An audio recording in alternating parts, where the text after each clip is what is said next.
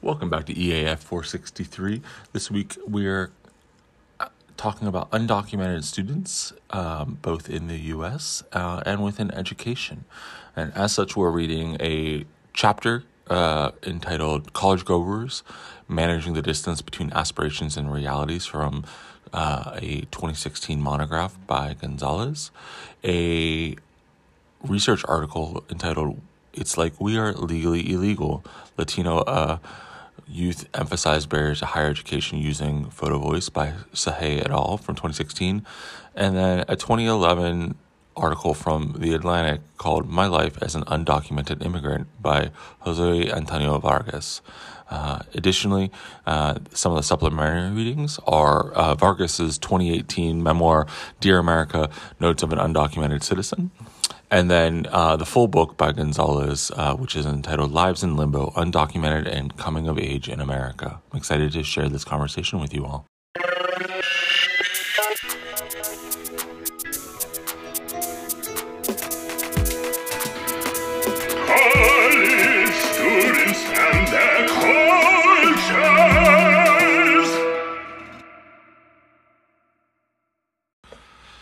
Welcome back. First off, we're going to cover the chapter from Lives in Limbo, chapter 7, College Goers, Managing the Distance Between Aspirations and Reality.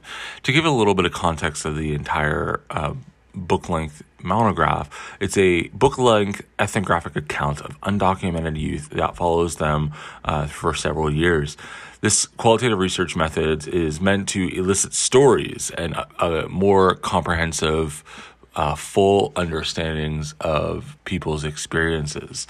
Um, and as such, this uh, book specifically was attempting to understand um, through the stories of young people, the experiences of young Latino Latina individuals who grew up in Los Angeles. This work uh, followed young people over the course of 12 years um, and really examined, in part, their experiences of being undocumented individuals in their educational system. Um, for context, one of the things that um, is important to rec- to understand is the Supreme Court case Plyler versus Doe, uh, which was decided in 1982. Uh, it was a case in which the Supreme Court struck down a state statute denying funding for education to undocumented children in the U.S.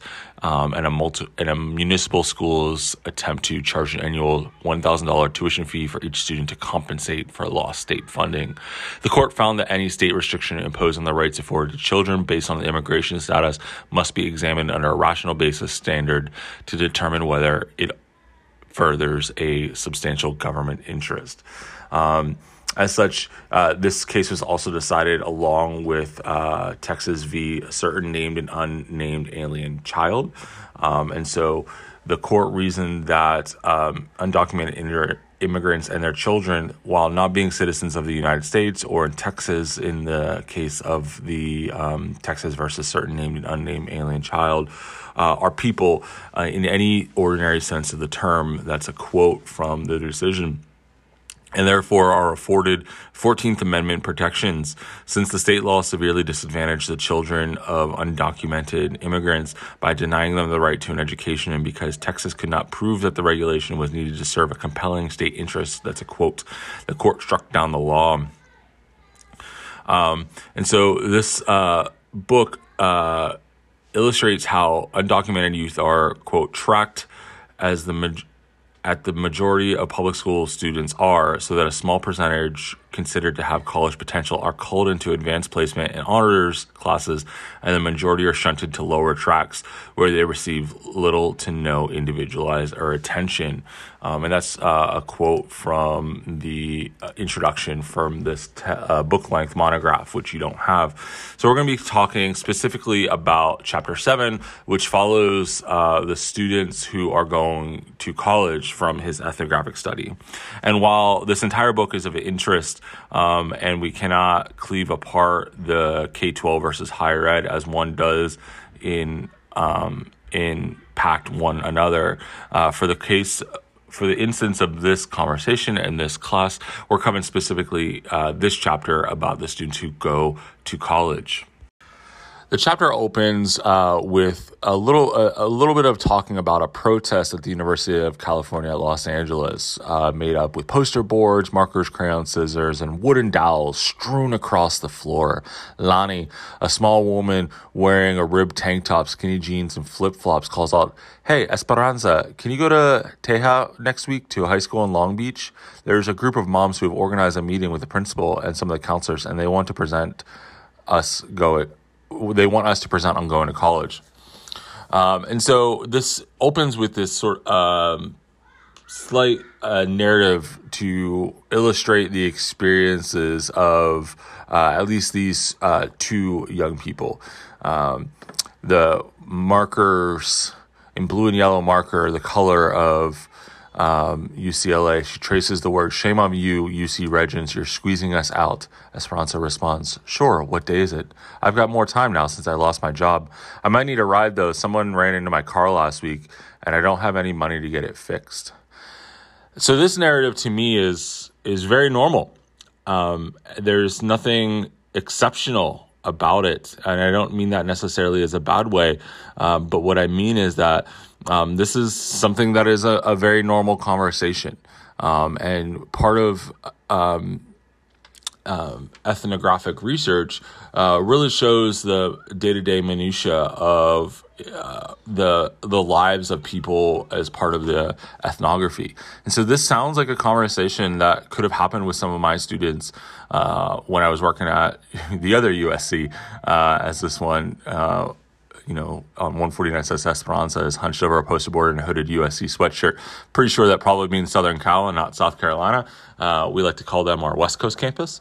Um, but, you know, this uh, talks about how Esperanza feels isolated at her school at the University of California, not being able to connect with anyone who wants to devote time and resources to making the issues she cared about priority. Uh, so this uh, chapter really turns uh, f- oh, from the stories of early exiters, those who exit um, educational institutions from previous chapters, who, along from other undocumented immigrants, confront experiences of illegality in the workplace to those of college goers and their experiences of navigating the world of post secondary education. Um, and so, as we are all training um, and learning how to be um, student affairs administrators and, and advocates for students, um, this is important for us to understand um, the experiences of undocumented students um, and their experiences in college. Uh, this is an area that uh, prior to coming to Illinois, um, I was I did not know a lot about, um, and the reasoning why is that the state of South Carolina um, is one of uh, I think three or four states in which you have to prove citizenship in order to attend an institution of higher education. And so, while there may certainly have been undocumented students in Columbia, uh, where USC is, and I and I engage with some of them um, uh, within my community work. Um, in terms of my work as a student affairs practitioner, I rarely engaged um, or saw undocumented students because they were not able to be enrolled at the institution. Um, and so uh, Illinois and California are two of the states. I think Texas, if I'm remembering correctly, um, uh, are some of the most um, welcoming states for undocumented students. And so, if you are looking, uh, while you should have the information and knowledge on how to support um, and help undocumented students, regardless of where you are, knowing that if you're in one of the states where the majority of our undocumented students are attending college, um, you should have uh, additional and more knowledge than if you were in another state. Um, there are many uh, resources online to help undocumented students navigate uh, the experiences of going to college, uh, and they often will highlight the undocumented friendly states, of which Illinois is one of them. I think um, there's a lot going on in terms of uh, supporting undocumented students um, and uh, the notion of uh, being undocumented in general. Uh, the last four years were a nightmare for a lot of people. Um, uh, one of the groups in particular uh, that was most hard on was undocumented um, young people um, and dreamers. Um, there's still um, not great things going on in terms of family separations. Um, uh, of undocumented people at the borders. Um, and so that's something to be concerned about uh, and angry about, uh, particularly as Biden, the new president, promised that there would be a moratorium on all deportations in his first 100 days, which he has rescinded on um, and has uh, started deporting people. Um, and so this is something to pay attention to um, for sure. This chapter lays out a really uh, both the um, joys of attending college, um, the influence that structures have, the university structures have on a student's sense of belonging, um, the the challenges of not go of going to college. And so while you know we know from our work last semester uh, through Schlossberg's transition that transition into college or transition to anything is always a struggle, um, but becoming an undocumented or being an undocumented student also exacerbates that because for some um, it is not an identity they want to share and so much like some other identities, other invisible identities, um, it becomes something, uh, a point of shame for some people that they don't want to share it, or it becomes a point of fear and they don't want to share it. Um, and so those are different, some different manifestations of experiences for undocumented individuals. Uh, and the inability uh, to craft and create relationships. So we know that uh, relationships are uh, vital uh, to student success. Um, and uh, due to the lack of being able to have these relationships, or for instance, uh, a student organization for undocumented students, has leads to isolation and loneliness for individuals. Moreover, some of these students don't have much trust in the university's administrative bureaucracy. Um, and this is coming from page 155 of the chapter. Uh, for instance, Esperanza didn't connect with the much needed help she may have needed because of she didn't trust the university's uh, leadership structure. Um, and so this uh, really hampers student experiences and their um, ability to do their work. Further, um, Esperanza, uh, one of the things that she did is she uh, tried to cut corners by trying to get her books for free, uh, but this put her two weeks behind in her course, which, as you all might know from experience or um, you know just knowledge, uh, that this is going to put you behind. Um, it's going to be hard to catch up. Um, and so, you know, as the author um, shares, that even the brightest and most studious of college goers felt the ubiquitous constraints of illegality, and it's coming from 155. Transportation constraints also uh, played a role, uh, and that starts out just by at the very beginning when Esperanza um, is talking with Lonnie and talking about going to a high school next week to be present to presenting, uh, but her car, uh, someone ran into her car and she didn't have any money to get it fixed. Uh, prior to um, uh, prior to somewhat recently, um, undocumented immigrants in California could not purchase a car buy insurance or legally drive. And so this had real consequences for areas without reliable public transportation. So thinking about what it looks like to, you know, be someone without a car in Bloomington normal. Um, and while it's possible and, and some people do it, um, you know, we as a sort of suburban uh, or exurban uh, space, we don't have public transportation that you might have in more uh, urban areas like New York or uh, Chicago. Uh, I've I've never actually been to LA, so I can't speak to their public transportation, but I, I don't know what it looks like and how um, how reliable that is. For instance, Grace shared that she lived only seven miles from college, but this trip took her three buses and took an hour and a half each way. Imagining how much time is lost because uh, undocumented individuals uh, either could not purchase a car legally driver by insurance or did not have the um, finances to do so. And so uh, this piece really talks about the various different ways that um, undocumented um, immigrants are pulled in uh, many different ways.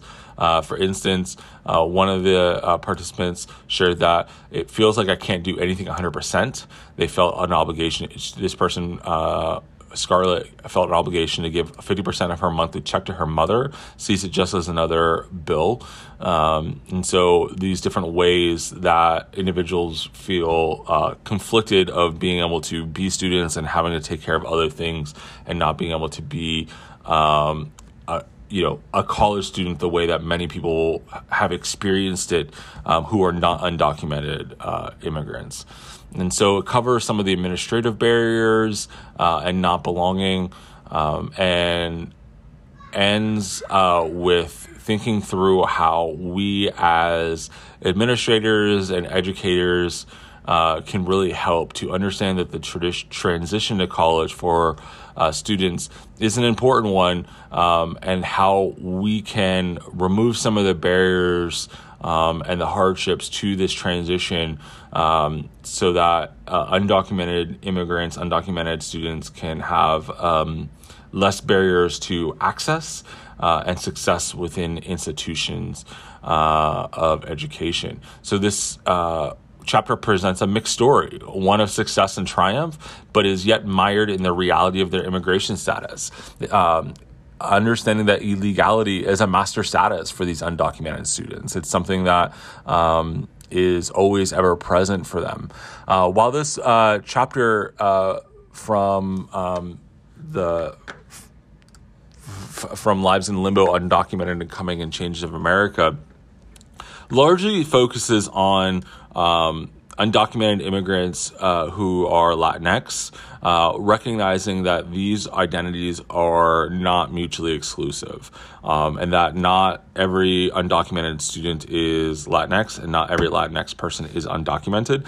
Um, while a, a, large majority of undocumented individuals are from Central and South America, there's a large amount of undocumented individuals from European nations, from African nations, from um, and from Asian um, nations as well.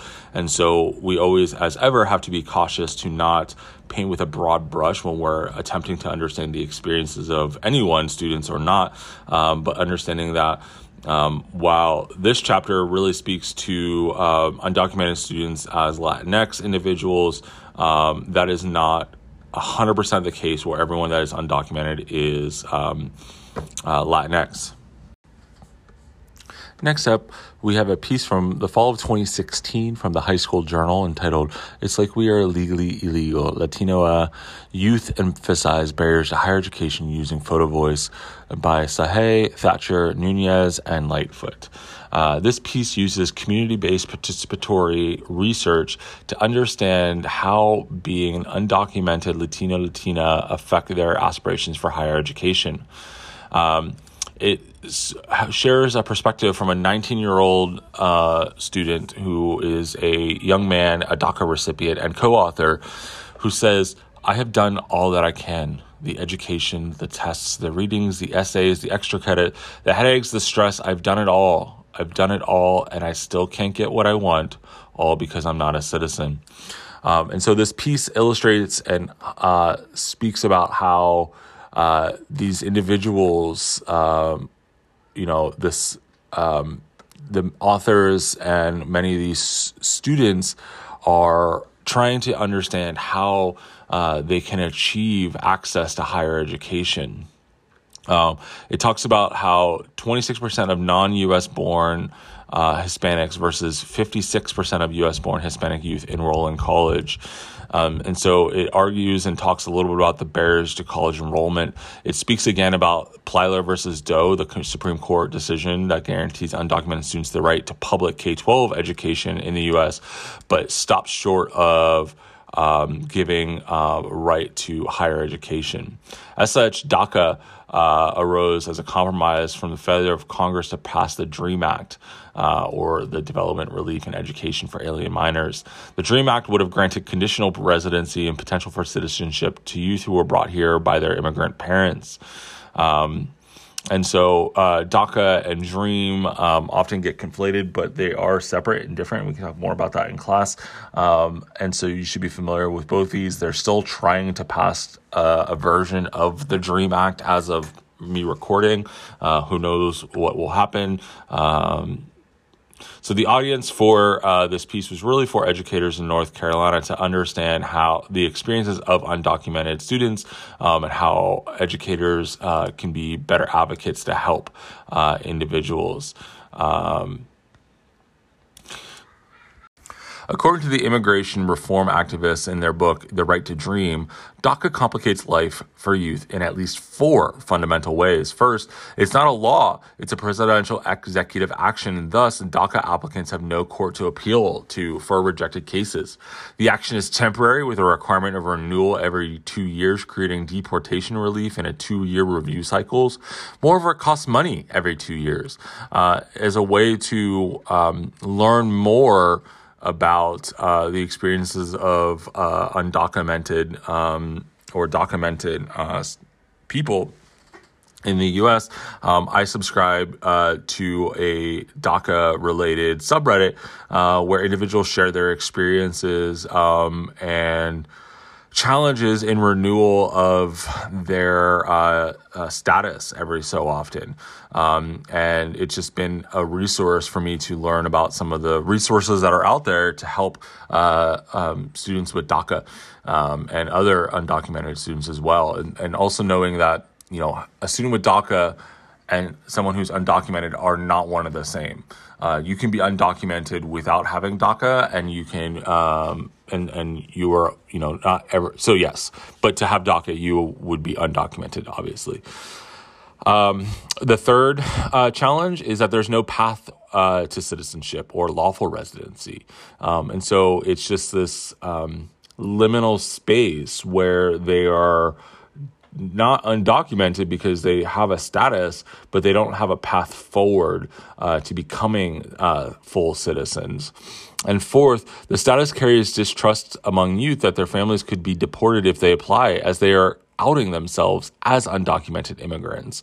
Um, this uh, uh book, this chapter was published in um, 2016 in the fall of 2016 and so uh, this data these data were collected prior uh, to the election of 45 um, and i know through you know my aforementioned um, research uh, and listening to the stories of folks with DACA uh, that this was probably this fear was probably exacerbated uh, during a very anti-immigrant um, sentiment laden uh, presidential administration.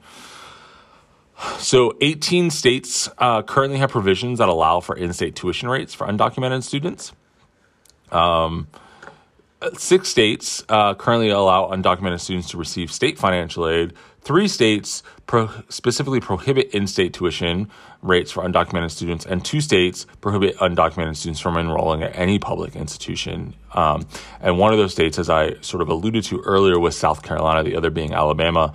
Um, and this is why I, I did not have a lot of knowledge.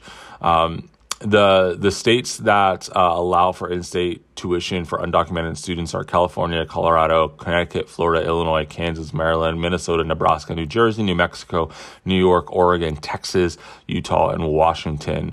Um, and the states where undocumented students can receive financial aid are California, Minnesota, New Mexico, Oregon, Texas, and Washington.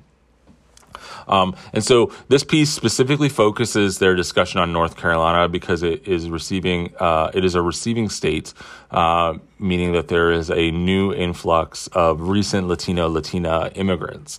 Um, this resonates with uh, also uh, with South Carolina, uh, despite uh, there not being a pathway for those immigrants to attend college. There's still a lot of uh, Latinx immigrants down there. Uh, for instance, uh, the work of Dr. Dr. Timothy Monreal uh, explores what um, what they call the new Latinx South um, and explores teacher uh, Latinx teachers.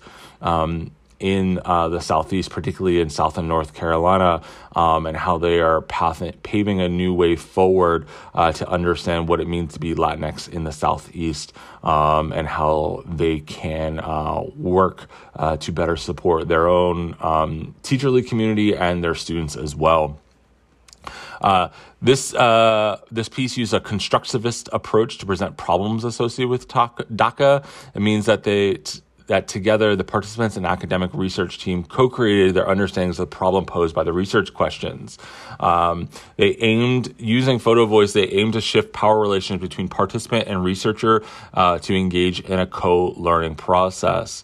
Um, so these individuals were community partners um, and academic researchers, um, and really tried tried to look at what the experiences of undocumented youth in the state of North Carolina look like when it came to higher education. Largely, they found that they uh, these individuals felt that they were locked out of education, uh, that they were legally illegal. A quote from one of the participants is I'm not undocumented anymore, but I'm also not a citizen or a resident. So what do I put on those lines? And most of the time I just either leave it blank or or or just something like that the both the liminality of being both not a citizen, not an immigrant, not fully undocumented alters their experiences to the point of affecting their identity. Um, and so this is something to consider when we think about like what does it mean to be undocumented.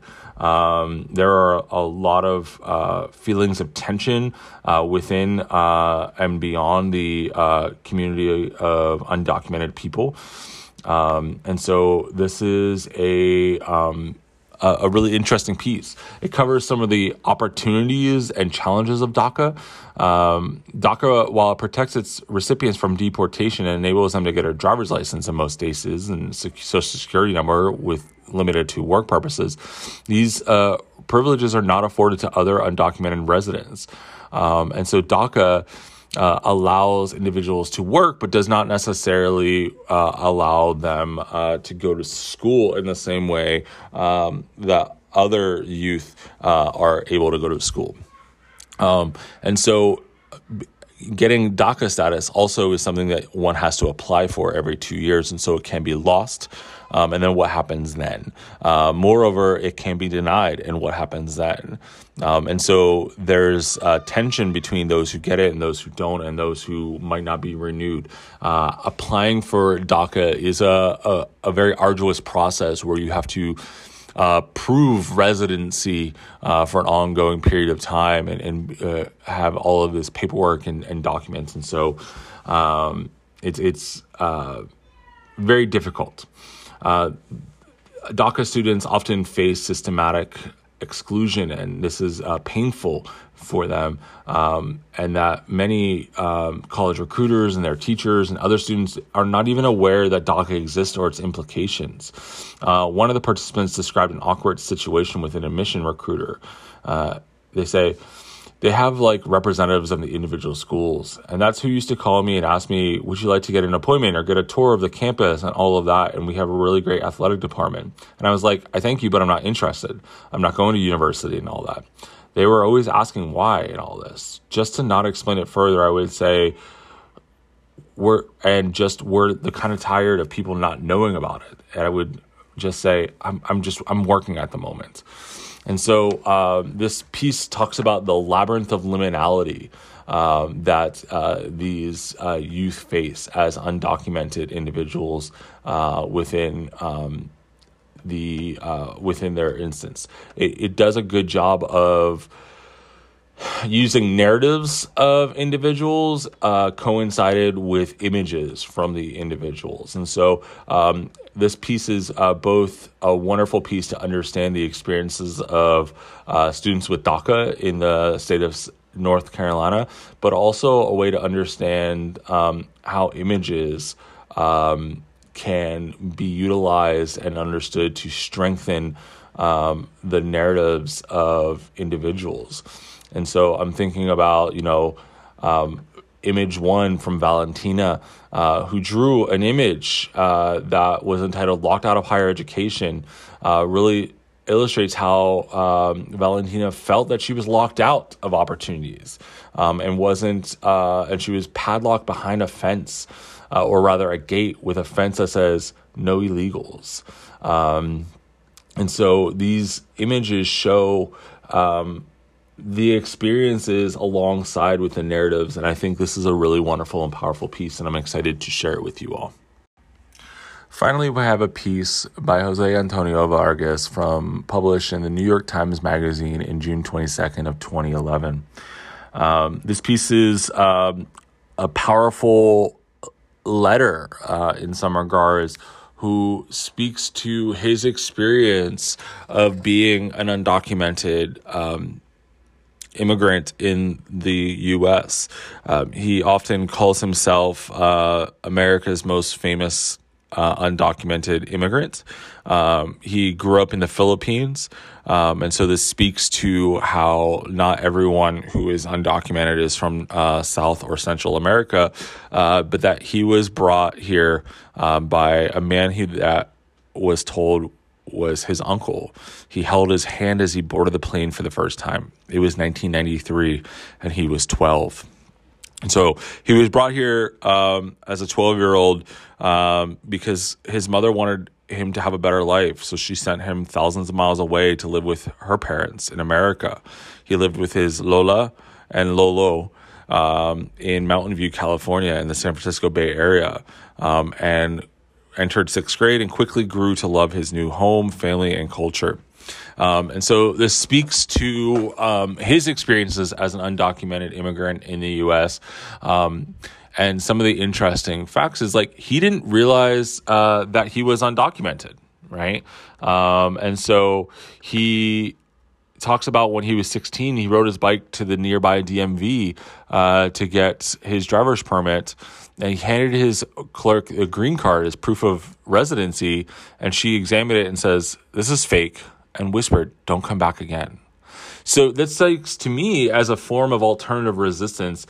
Uh, this uh, individual, um, she knew that this was fake and that uh, perhaps uh, Vargas was undocumented, but instead of you know taking his fake green card and alerting people, she gave it back. Um, and let him and and told him not to come back as a way to sort of resisting um, probably what she was informed she had to do. Um, and so she, uh, Vargas was scared and concerned and, and, didn't know that he was an undoc, he was undocumented. He assumed that his green card was uh, real. Um, his grandparents were naturalized citizens, um, and assumed that he was as well. And so he talks about um, that he he convinced himself that if he worked enough, if he had achieved enough, that he would be rewarded with citizenship. He felt like he could earn it. Um, but he goes on to share about how being undocumented means rarely trusting people with who he really is. Um, and so that it, means that for him, it sort of re- it's similar to relying on a sort of 21st century underground railroad of supporters. And he talks about uh, some of the supporters through his time and his uh, years that have helped him with this. Um, his book, uh, which is one of the supplementary texts for this week, uh, Dear America Notes of an Undocumented Citizen, which came out seven years later uh, in 2018, speaks back to this earlier New York Times Magazine article um, and really uh, it talks about his even anxiety of writing this article. And so he was uh, an up and coming journalist. Um, and he was uh, worked his way to become a well-known journalist. Um, and then many people, even that he was working with, had no idea that he was undocumented. Uh, and this piece uh, really um, is his coming out narrative in some regards. Um, the book also talks a little bit about that because he's an undocumented gay man. And so he talks about sort of like his multiple coming outs. Um, there was the, um, you know, the reality of him being both undocumented and coming out as undocumented, but also um, him being gay and coming out as gay. And so he has sort of uh, been coming out, tw- has had to experience coming out twice in two different ways. Um, he also talks about the Obama administration, right? Um, and that they deported almost 800,000 people um, in the last two years uh, that this was um, written. And so while there's a lot of concern about the way that Trump treated uh, undocumented people, uh, immigrants, uh, people as seen as uh, non American, however they define that. Um, for a lot of immigration activists, they still called Obama the deporter in chief. Uh, because under the Obama administration, they did deport a lot of people. And so um, I want to be cautious and careful here that we're not just assuming that only uh, right leaning politicians um, hold anti immigrant um, sentiments, that this comes across um, many different ways. Um, and that it comes from both sides of the aisle. Um, and there isn't a really great advocacy for undocumented and immigrant individuals um, because they don't have a lot of political power. They don't have the right to vote. And so it's really hard uh, to advocate uh, and convince politicians to listen to you when they know that. Um, as an undocumented person, you don't have any ability to vote them out or to not vote for them. And so this is one of those instances where uh, being an ally uh, with a community and uh, using your power as a voting holding individual uh, is important. Um, and so this talks about uh, a lot of different ways that he has had to come out. Uh, for instance, uh, a teacher uh, asked him why he didn't want to take their go on the choir trip to Japan. He said, "I just don't have the right passport." And when she assumed that we'd get him the proper documents, he finally said, "I can't get the right passport. I'm not supposed to be here." So here's another instance of um, a good advocate, uh, a good educational advocate. The teacher changed the trip from Japan to go to Hawaii. Um, because she knew that because Hawaii was obviously a U.S. state that uh, Vargas would be able to go with his friends. Um, and so while this is not an instance of fixing the systemic problems that are facing Vargas, it's a slight little change that she was able to to enact that allowed him to still be included uh, with his uh, colleagues and friends who you know could have gone to Japan and likely would have wanted to go to Japan, uh, but instead uh, they switched it to go to Hawaii so that he could be um, included. Uh, Vargas talks about coming out as gay after he saw a documentary about uh, politician uh, and activist Harvey Milk. Um, he was kicked out of his house. Um, this uh, also made immigration harder for him. Uh, for many immigrants, the idea is a pathway to citizen might be marrying an American woman. Um, but for someone who's gay, that wasn't an option for him if he wanted to live his authentic life. Um, to and to not lie into marrying someone uh, for that purpose, and and this is maybe changed now that uh, marriage equality has passed. But as a child, that wasn't a reality. Um, and so finally, he was able, using a network of friends, using a uh, a fake address uh, to get a driver's license in the state of Oregon, which had a more um, low bar to getting that. Um, and so there was all sorts of um, tensions in the way that he was doing things and such, like paying state and federal taxes, but he was using an invalid secure security number, uh, writing false information on his employment forms. Um, and so his license, which was issued in 2003, was set to expire eight years later on his 30th birthday on February 3rd, 2011. So if you look as you're uh, reading this, this article was published June 22nd, 2011. So in the book, he really talks about um, him trying to figure out what he was going to do on his 30th birthday, how he was going to uh, figure this out. And so he knew that in 20, 2003, he had eight years to succeed professionally and to hope that some sort of immigration reform would pass in the meantime and allow him to stay. Um, as such, he tried to steer clear of reporting on immigration policy, but he couldn't always avoid it. I think about the work of critical race theorist uh, Richard Delgado, who published a piece called The Imperial Scholar, um, who talks about doing very much the same thing. Um, as a uh, civil rights uh, lawyer uh, turned academic, he talks in that piece how um, his senior colleagues, when he got a tenure track uh, law position, uh, informed him to stay away from race related scholarship um, because it would sort of tokenize him into being the black scholar talking about black issues. And so, for a lot of individuals uh, from uh, underrepresented groups, uh, individuals who from majoritarian majority groups will often well meaningly um, but still offensively and um, erroneously perhaps tell individuals to stay away from their passion areas because they feel that it might put a target on their back. Um, and so this is uh, that is some of the work that uh, Delgado talks about in his piece, The Imperial Scholar. And, and so when I was reading this uh, magazine article, that stood out um, and, and, felt uh, similar uh, to me. And so uh, I, f- I find this piece absolutely beautiful. Uh, while I wouldn't call it a photo voice piece, I think it uses photography uh, very well, uh, stitched within his own autoethnographic narrative. And so this is kind of, in some regards, a popular way, and what I mean by popular is, you know, um, popular press, not you know, like oh, you're the you're the cool kid, uh, you're the popular kid in high school. Um, but that this is um, a popular way to understand how um, images and narratives can be intertwined uh, to share a story. Um, and so this piece, as when I first read this piece, um, and when I read his book uh, when it first came out in 2018, um, I, I, highly recommend the book. Um, it is uh, a very accessible read. I read it, you know, in a day. It's like about 150 pages, but it's um, not dense. It's it's a it's a wonderful read that inspired both tears and laughter. Um, and it is uh, beautiful uh, and eloquent and, and heartbreaking and funny. Um, and if you like his reading, um, I, I, highly recommend it.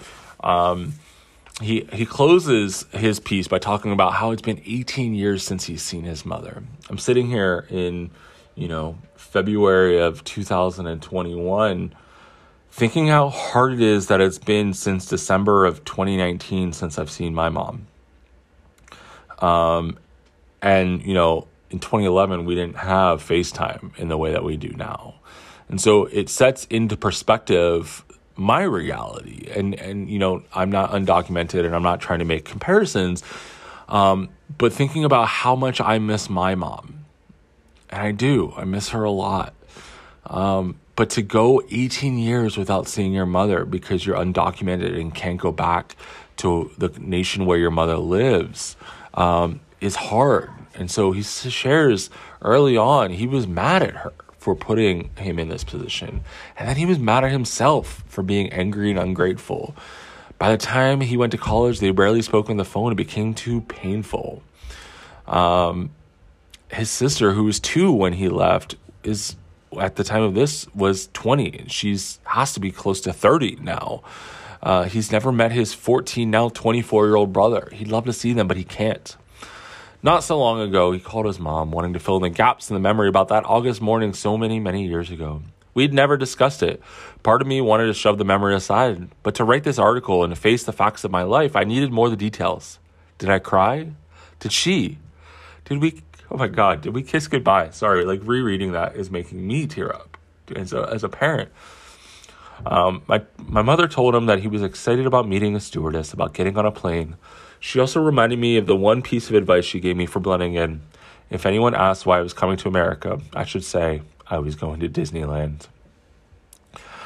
Jose Antonio Vargas is a um, beautiful writer. Um, and um, a, a, staunch advocate um, and great uh, speaker and activist for undocumented um, immigrants in the U.S.